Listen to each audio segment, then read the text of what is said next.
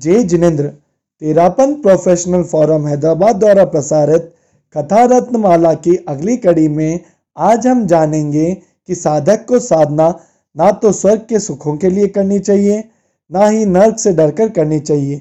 साधना तो केवल आत्मा के लिए करनी चाहिए। तो आइए सुने आज की कथा आग लगाने और आग बुझाने की।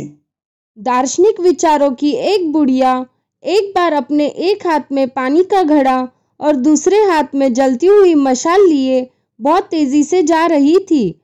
उसका यह नाटकीय ढंग देखकर किसी ने पूछा, यह दोनों चीजें लिए आप कहाँ जा रही है? उसने अपनी अलमस्ती में कहा, मैं नरक और स्वर्ग जा रही हूँ। पानी का घड़ा नरक की आग बुझाने के लिए और मशाल स्वर्ग के सुखों को आग लगाने के लिए।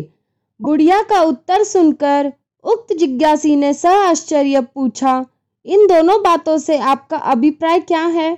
बुढ़िया बोली, संसार में जितने भी साधक है, किसी के दिल और दिमाग पर नरक का भय सवार है और किसी के दिल और दिमाग पर स्वर्ग के सुखों की लालसा।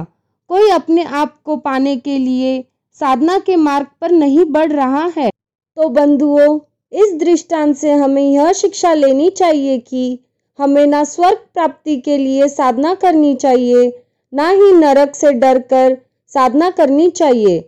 हमें तो अपने आप को पाने के लिए अर्थात मोक्ष को पाने के लिए अहिंसा धर्म की साधना करनी चाहिए। ओम अरहम।